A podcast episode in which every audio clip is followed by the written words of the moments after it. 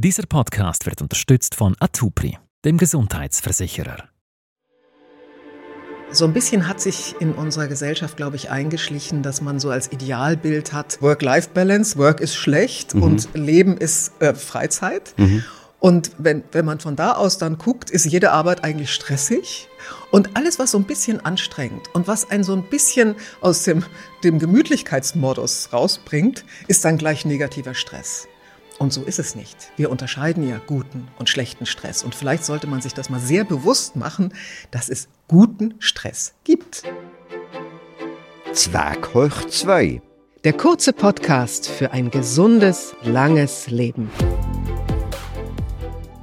Ja, grüß euch miteinander, meine Lieben. Schön, euch auch bei der zweiten Staffel von unserem Podcast Zwerg hoch 2 dabei zu haben.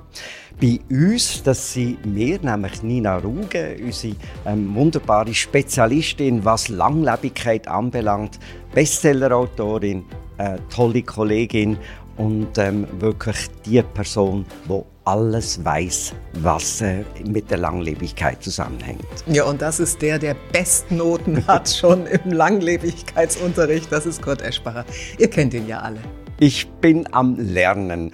Ähm, aber lass uns doch noch schnell zusammenfassen, was wir in der letzten Folge so als wesentliche Erkenntnisse ins Leben, in den Alltag mitnehmen sollten. Ja, also man muss natürlich alle Folgen sich nochmal aufmerksam anhören. Die sind ja alle noch verfügbar.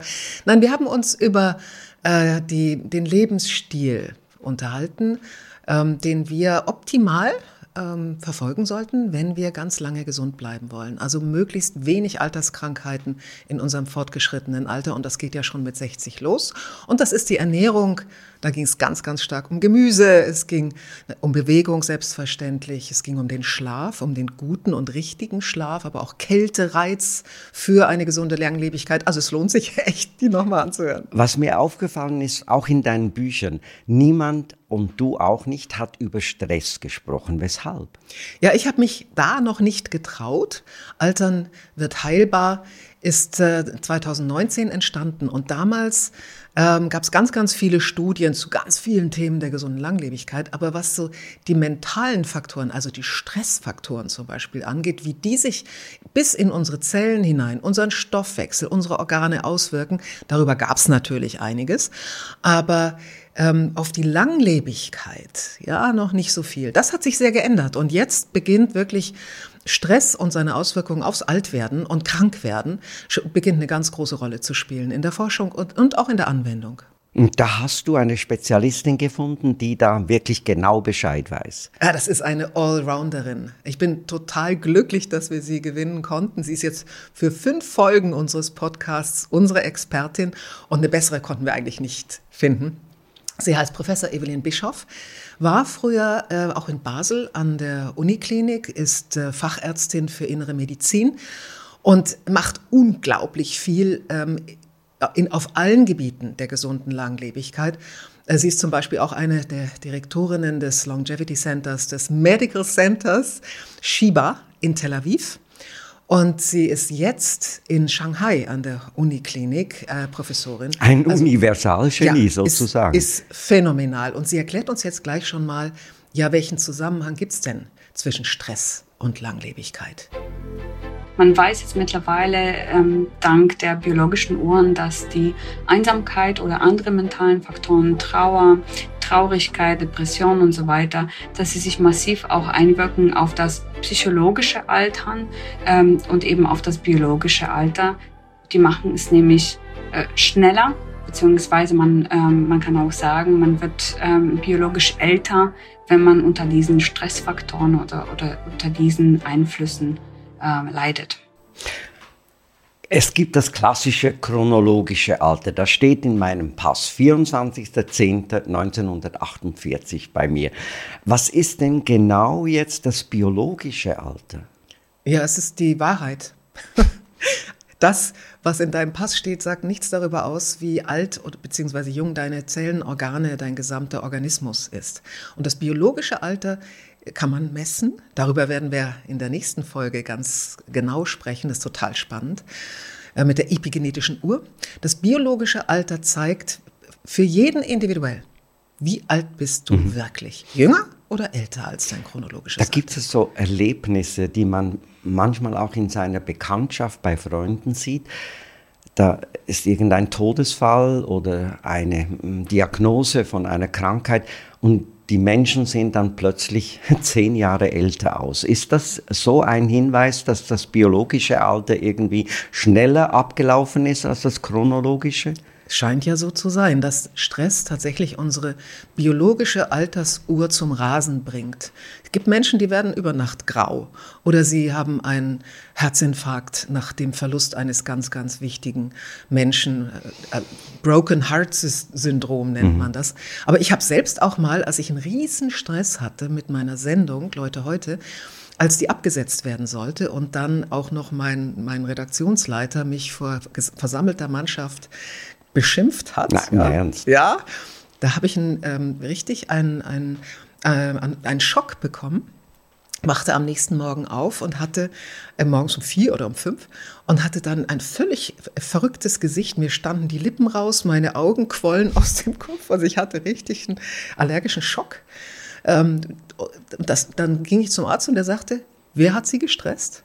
Ah, im Ernst? Ja, er hat es sofort gesehen, dass das Es wäre eine Allergie, Stressreaktion die. Reaktion gewesen. Ja, so. Ja.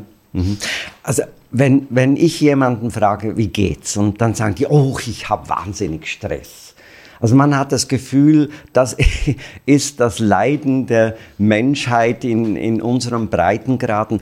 Ähm, hat Stress dann bloß eine schädliche Wirkung immer? Das finde ich ganz wichtig, dass du das ähm, fragst und betonst. Denn so ein bisschen hat sich in unserer Gesellschaft, glaube ich, eingeschlichen, dass man so als Idealbild hat, ähm, erstens Work-Life-Balance, Work ist schlecht mhm. und Leben ist äh, Freizeit. Mhm. Und wenn, wenn man von da aus dann guckt, ist jede Arbeit eigentlich stressig. Und alles, was so ein bisschen anstrengt und was einen so ein bisschen aus dem, dem Gemütlichkeitsmodus rausbringt, ist dann gleich negativer Stress. Und so ist es nicht. Wir unterscheiden ja guten und schlechten Stress. Und vielleicht sollte man sich das mal sehr bewusst machen, dass es guten Stress gibt. Mhm. Und da hat unsere Expertin, glaube ich, auch eine ganz interessante Erklärung dazu, Evelyn Bischoff. Sie unterscheiden sich in dem Sinn, dass der schlechte Stress, also der, der akute Stress oder der chronische Stress, der, der negativ ist, dass die, ähm, die Alterungsprozesse fördern und beschleunigen äh, auf der zellulären Ebene, auf der Gewebsebene, auf der ähm, Organismusebene. Und der milde Stress oder der hermetische Stress, der fördert eher die guten Prozesse, die ähm, das biologische Alter eher in Schacht halten, zum Beispiel eben die Förderung von den guten Zellen äh, im Immunsystem oder die Unterdrückung von Entzündungsprozessen. Wie erkenne ich dann den hermetischen Stress, also den positiven Stress wirklich, dass er mir gut tut? Ja, sie, sie hat hermetisch gesagt, aber es heißt eigentlich hormetisch. Das liegt daran, sie ist, äh, sie spricht wahnsinnig gut Englisch. Sie spricht ja perfekt Deutsch, ist aber mit Russisch und Polnisch aufgewachsen, spricht auch noch Hebräisch und jetzt lernt sie auch noch in China äh, Chinesisch. Also es ist unglaublich, es ist eine irrsinnige Sprache. Also es heißt hormetischer Stress und Hormesis ist die Lehre von der Menge. Ja, Paracelsus hat ja selber schon gesagt, die Dosis macht das Gift. Hormetischer Stress ist milder Stress. Wenig, wenig Stress ist gut. Und ich habe ja ein ganz, ganz langes Interview mit ihr führen können. Das ähm, können wir hier leider nicht unterbringen. Aber es ist so viel an Informationen da drin. Und da hat sie zum Beispiel gesagt, milder Stress macht in unserem Immunsystem Folgendes. Die T-Zellen, also das sind die Abwehrzellen, die so wahnsinnig wichtig sind für uns, die entwickeln dann bestimmte Rezeptoren bei mildem Stress. Mhm. dass sie besser gegen Angreifer, also Viren, Bakterien, was auch immer, arbeiten können. Das ist doch irre, wenn ich das weiß, dass ein bisschen Stress echt gesund ist. Also das spüre ich auch bei mir zum Beispiel, wenn ähm, dieser hormetische Stress oder wenn ich gut vorbereitet bin für einen Vortrag oder eine Präsentation, dann auch noch das Publikum aktiv mit mir in Kontakt tritt, dann ist das wie eine Verjüngungskur. Also ich bin dann so euphorisch und in dem Sinne auch zehnmal besser, als wenn ich den schlechten Stress habe, nämlich im Stau, im Auto und verrückt werde über jeden Menschen, der ähm, mir den Weg versperrt. Also da denke ich mir, kann man ja selber auch ein bisschen etwas beitragen, dass diese T-Zellen aktiv bleiben. Ja, absolut. Du sprichst ja auch ein bisschen an, ähm, dass es darauf ankommt, wie, wie bewerte ich für mich selber mhm. meinen eigenen Stress. Und äh, das scheint eine ganz, ganz große Rolle zu spielen. Das hat ja die Evelyn auch in dem Interview gesagt. Äh, manche sind schon bei einem ganz geringen Stress, sagen die, oh Gott, oh Gott, mir geht's ganz schrecklich und ich muss jetzt, muss mich hinlegen. Mhm. Und, und ich empfinde tatsächlich, ähm, geringen Stress und für manche anderen ist das irrer Stress. Also wenn ich einen Vortrag halte zum Beispiel zu dem Thema Long gesunde Langlebigkeit, das ich total spannend und toll finde und groß, unendlich motiviert bin, das möglichst vielen Leuten zu erzählen, dann bin ich total begeistert, kann dann anderthalb Stunden sprechen und im Anschluss sagen die, oh Gott, ist das ein Stress, dass du dich da jetzt, du bist doch 67, musst du dir das ja, noch Ja, du musst dich schonen, bitte. Ja.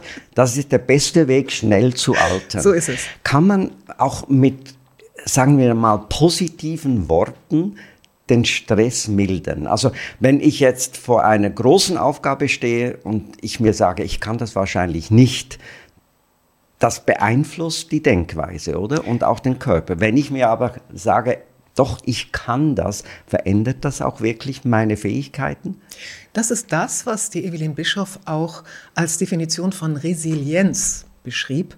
Du musst es jetzt auch noch gleich mal sagen, was du unter Resilienz verstehst. Mhm. Ah ja, mach das mal gleich. Ja, also ich verstehe unter Resilienz, das ist so ein Modewort, äh, das alle brauchen und wenige wissen, was dahinter steckt. Diese ähm, Fähigkeit, mein, meine Gedanken und meine Lebensweise ähm, trotz äußeren Einflüssen positiv und länger ähm, positiv zu erhalten. Also würde ich jetzt sagen. Absolut. Und äh, Evelyn äh, sagt zum Beispiel, für sie ist Resilienz, und das überschneidet sich ja, die Fähigkeit, die Wahrnehmung von negativen Stress mhm. zu einer Wahrnehmung des Positiven zu machen, mhm. also, also zu verschieben. Mhm. Vielleicht habe ich auch früher schon mal, deshalb kann man es auch trainieren. Vielleicht habe ich früher etwas als stressig empfunden. Also wenn ich zum Beispiel dran denke, meine, mein erster öffentlicher Auftritt als Moderatorin Furchtbar. oder meine erste Eine Sendung. Katastrophe. Ach, also bei, auch ja. wenn ich es jetzt anschaue, so was Schlechtes geht gar nicht. Ja. Aber irgendwie. Da waren wir auch so aufgeregt. Ja. ja. Und heute gehen wir ja vor die Kamera häufig und fühlen uns wie im Wohnzimmer, aber Adrenalin haben wir trotzdem noch. Mhm. Ne? Also da geht man nicht so ähm, wie in die Badewanne. Ich, äh, ich habe dann manchmal das Gefühl, wenn ich einen gewissen Grad an Aufregung erreicht habe, steigt bei mir im Hirn irgendeine Masse, die das Denken beschränkt. Also ja. ich habe dann nur noch ein Zentimeter Hirn zum Denken und der Rest ist beschäftigt damit irgendwie zu überleben. Ja, ja, aber dann ist es tatsächlich negativer Stress, ja. weil der dich blockiert. Genau. Und du hast ja vorhin noch die Psychoneurolinguistik angesprochen. Mhm. Das ist eine Möglichkeit, sich vom negativen Stress selbst in positiven zu verschieben, indem man allein anders formuliert, indem man nicht sagt, und jetzt muss ich auch noch zum Zahnarzt. Hm. Nein, du kannst sagen, ich möchte zum Zahnarzt, weil ich glücklich bin, dass ich in einem Land Schwierig. lebe, in dem es möglich ist, dass ich meine Zähne bis ins hohe Alter behalte. Dann gehe ich jetzt einfach mal locker durch. Dieser Podcast wird unterstützt von Atupri, dem Gesundheitsversicherer. In unserem Körper hat es ja auch dieses vegetative Nervensystem, also das autonome Nervensystem, das auf der einen Seite hilft, dass wir atmen, dass ähm, die Verdauung funktioniert, dass ähm, ja, die Herzfrequenz auch normal äh, sich einpendelt. Dieses vegetative Nervensystem oder autonome Nervensystem hat ja eigentlich zwei Komponenten den Sympathikus und den Parasympathikus. Ähm, erklär mir doch kurz mal, wie das eigentlich funktioniert und wie sehr man das beeinflussen kann.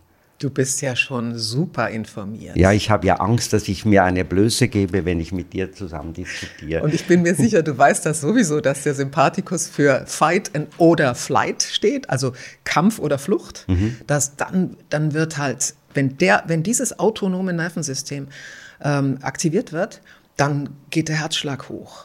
Dann geht der Atem, die Atemfrequenz wird flach, aber schnell, etc. Da kannst du ganz schnell reagieren und ganz schnell fliehen oder eben kämpfen. Und der Parasympathikus, wenn der aktiviert wird, dann entspannst du dich, dann beginnt deine Verdauung zu arbeiten und dann wird dein Atem langsamer, dein Herzschlag senkt mhm. sich. Jo, und dann kannst du dir vorstellen, was bei Stress aktiviert wird. Genau. Der Sympathikus. Ja. Genau. Und dann kommt die Cortisolausschüttung, dann kommt Adrenalin und Noradrenalin aus den Nebennierenrinden. Und dann geht das ganze Programm der Atemlosigkeit und des Schrecks oder der Kampfbereitschaft los. Das ist gut, wenn das mal kurz passiert. Das ist nicht so gut, wenn das chronisch wird. Mhm. Und dann äh, kann das eben auch passieren, dass du Alterskrankheiten entwickelst. Kann ich dann, es heißt ja autonomes Nervensystem, oder? Ähm, kann ich das beeinflussen? Vielleicht, weißt du, ähm, sollten wir kurz nochmal die Evelyn zu Wort kommen lassen, um zu erklären, warum das so wichtig ist, mhm. dass wir unser autonomes Nervensystem, wenn wir zu chronischem Stress neigen, ich bekenne, ich neige auch dazu, wie wir unser autonomes Nervensystem doch steuern können, wenn wir wissen, was passiert eigentlich in unseren Zellen, wenn wir chronischen Stress haben. Also, dass wir das wirklich dann versuchen, unser autonomes Nervensystem in Richtung Ruhe zu beeinflussen. Wollen wir Evelyn da kurz mal Gerne. anhören? Da gibt es natürlich ganz viele Prozesse. Stichwortartig sind das zum Beispiel die Telomerlängenverkürzungen. Das sind auch Chromatininstabilitäten, also ähm, die Proteine, die uns helfen, unser DNK im Schacht zu halten. Da gibt es Probleme auch in dem Reparatursystem äh, von unseren äh, Genen äh, und äh, Pro Proteinsynthese.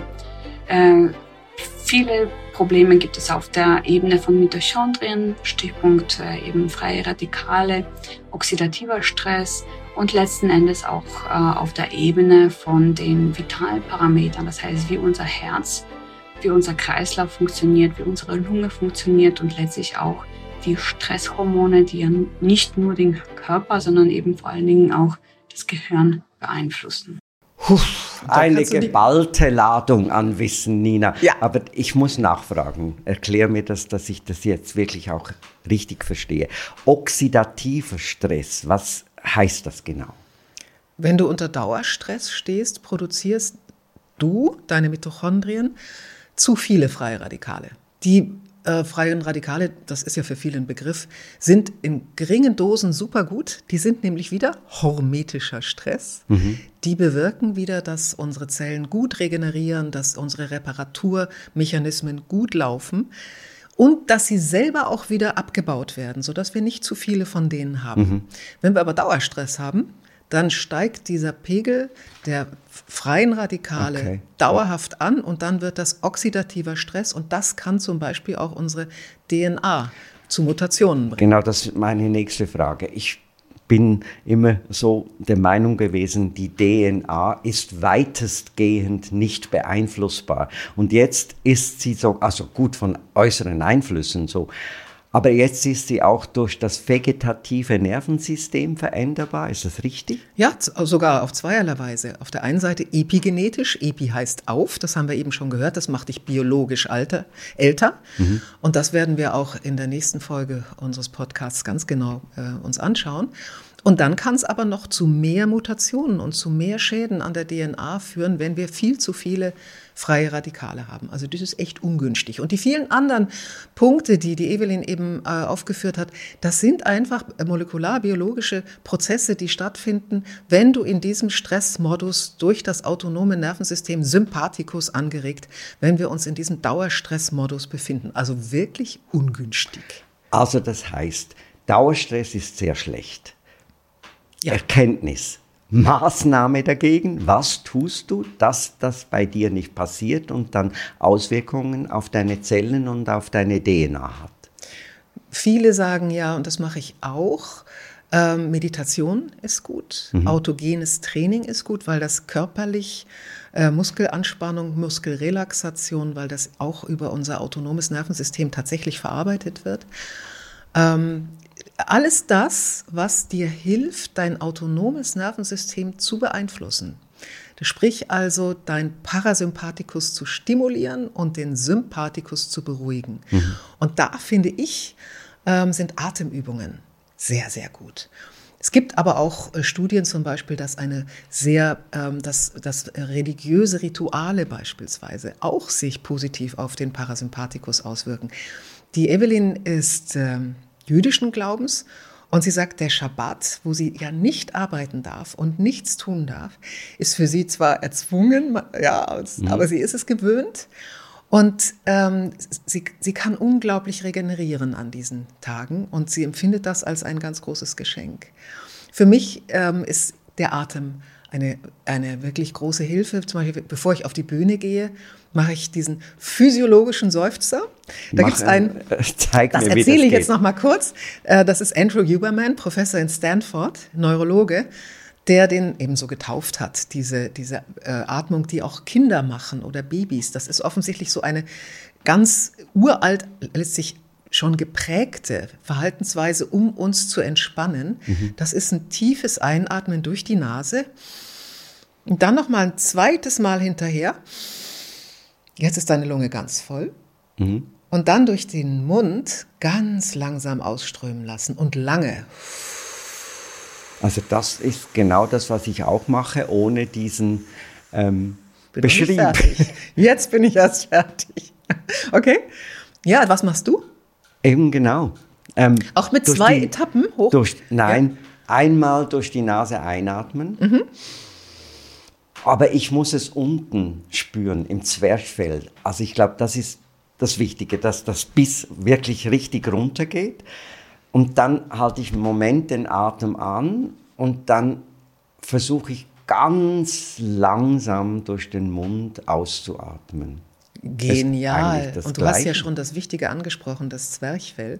Der Huberman sagt, ähm, weil ja das Zwerchfell beim Einatmen, das merkt, denkt man sich immer erst gar nicht, da, das geht ja nach unten, mhm. ne, durch die Muskeln, die wir da betätigen.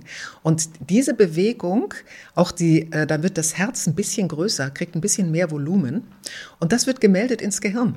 Und das wird auch in und das Zentrum gemeldet, das für Entspannung sorgt. Das heißt, wenn du tief atmest, wird Parasympathikus gesagt, oh, du wirst stimuliert, ja, du darfst dich entspannen. Und das lange Ausatmen hat ähm, ganz klar die Folge, dass dein Herzschlag runtergeht und dass du ganz viel CO2, Kohlendioxid, ausatmest. Das ist noch wichtiger als die Einatmung von Sauerstoff durch den tiefen Einatmer. Das Ausatmen, das lange Ausatmen von Kohlendioxid, das hilft dir auch zu beruhigen. Und es gibt noch etwas, was ich total spannend finde, das ist der Panoramablick. Ja. Was ist denn das? Das kenne ich nicht. Auch von Huberman. Äh, kommt auch aus der Verhaltensforschung mit, weil man ja beobachtet hat, dass wenn man im Fluchtmodus ist, also wieder Sympathikus, Adrenalin, mhm.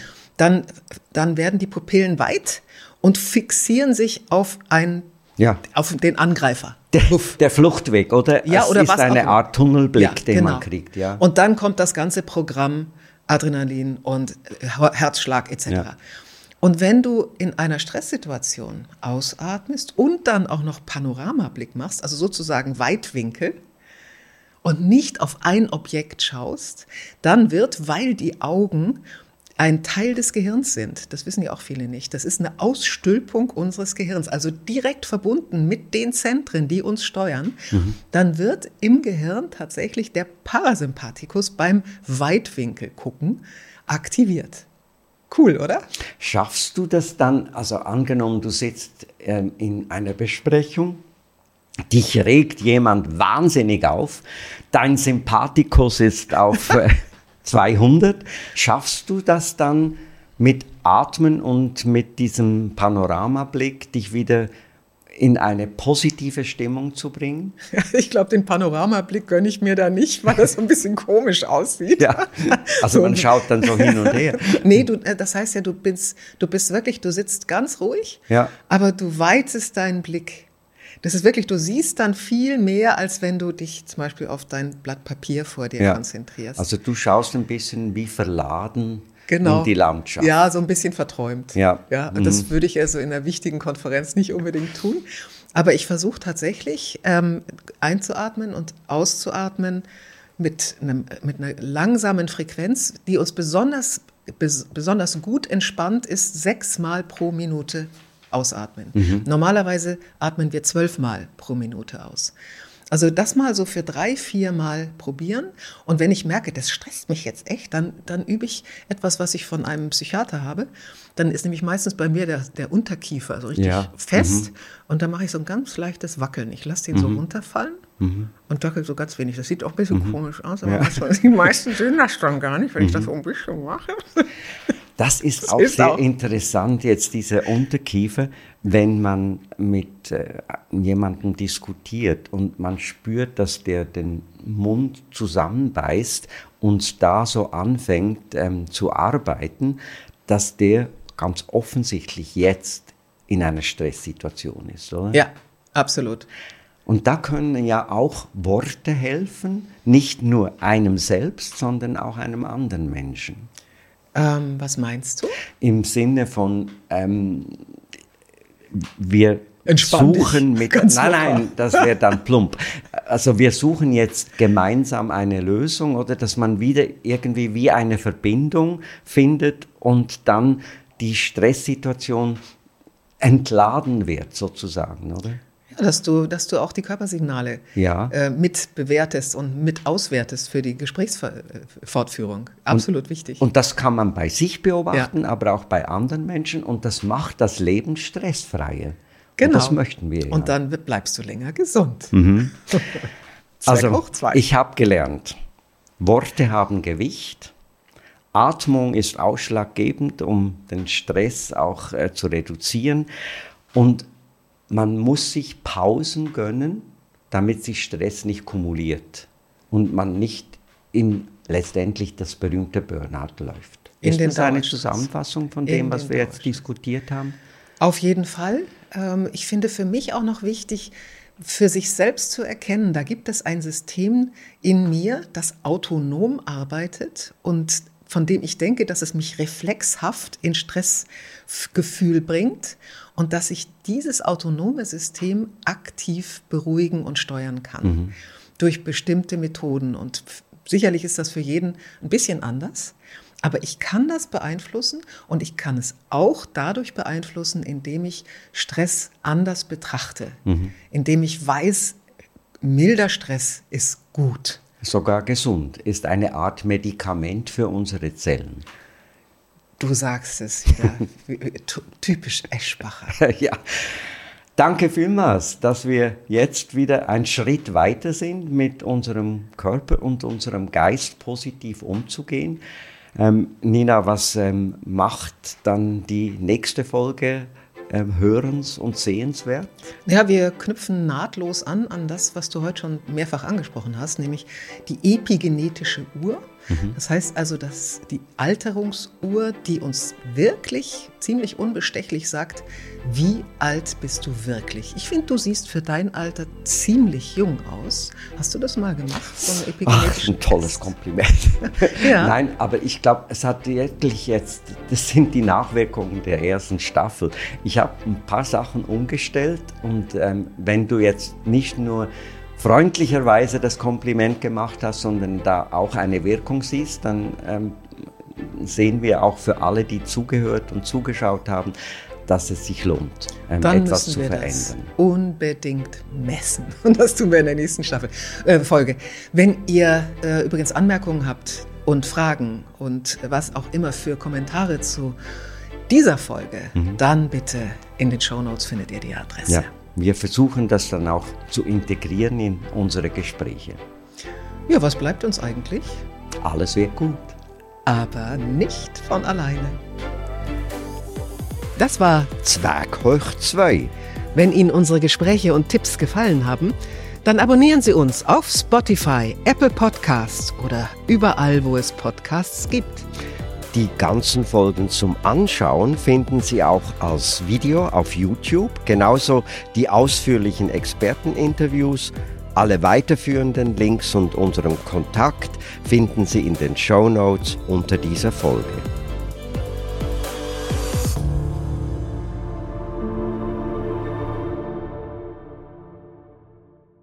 Dieser Podcast wird unterstützt von Atupri dem Gesundheitsversicherer.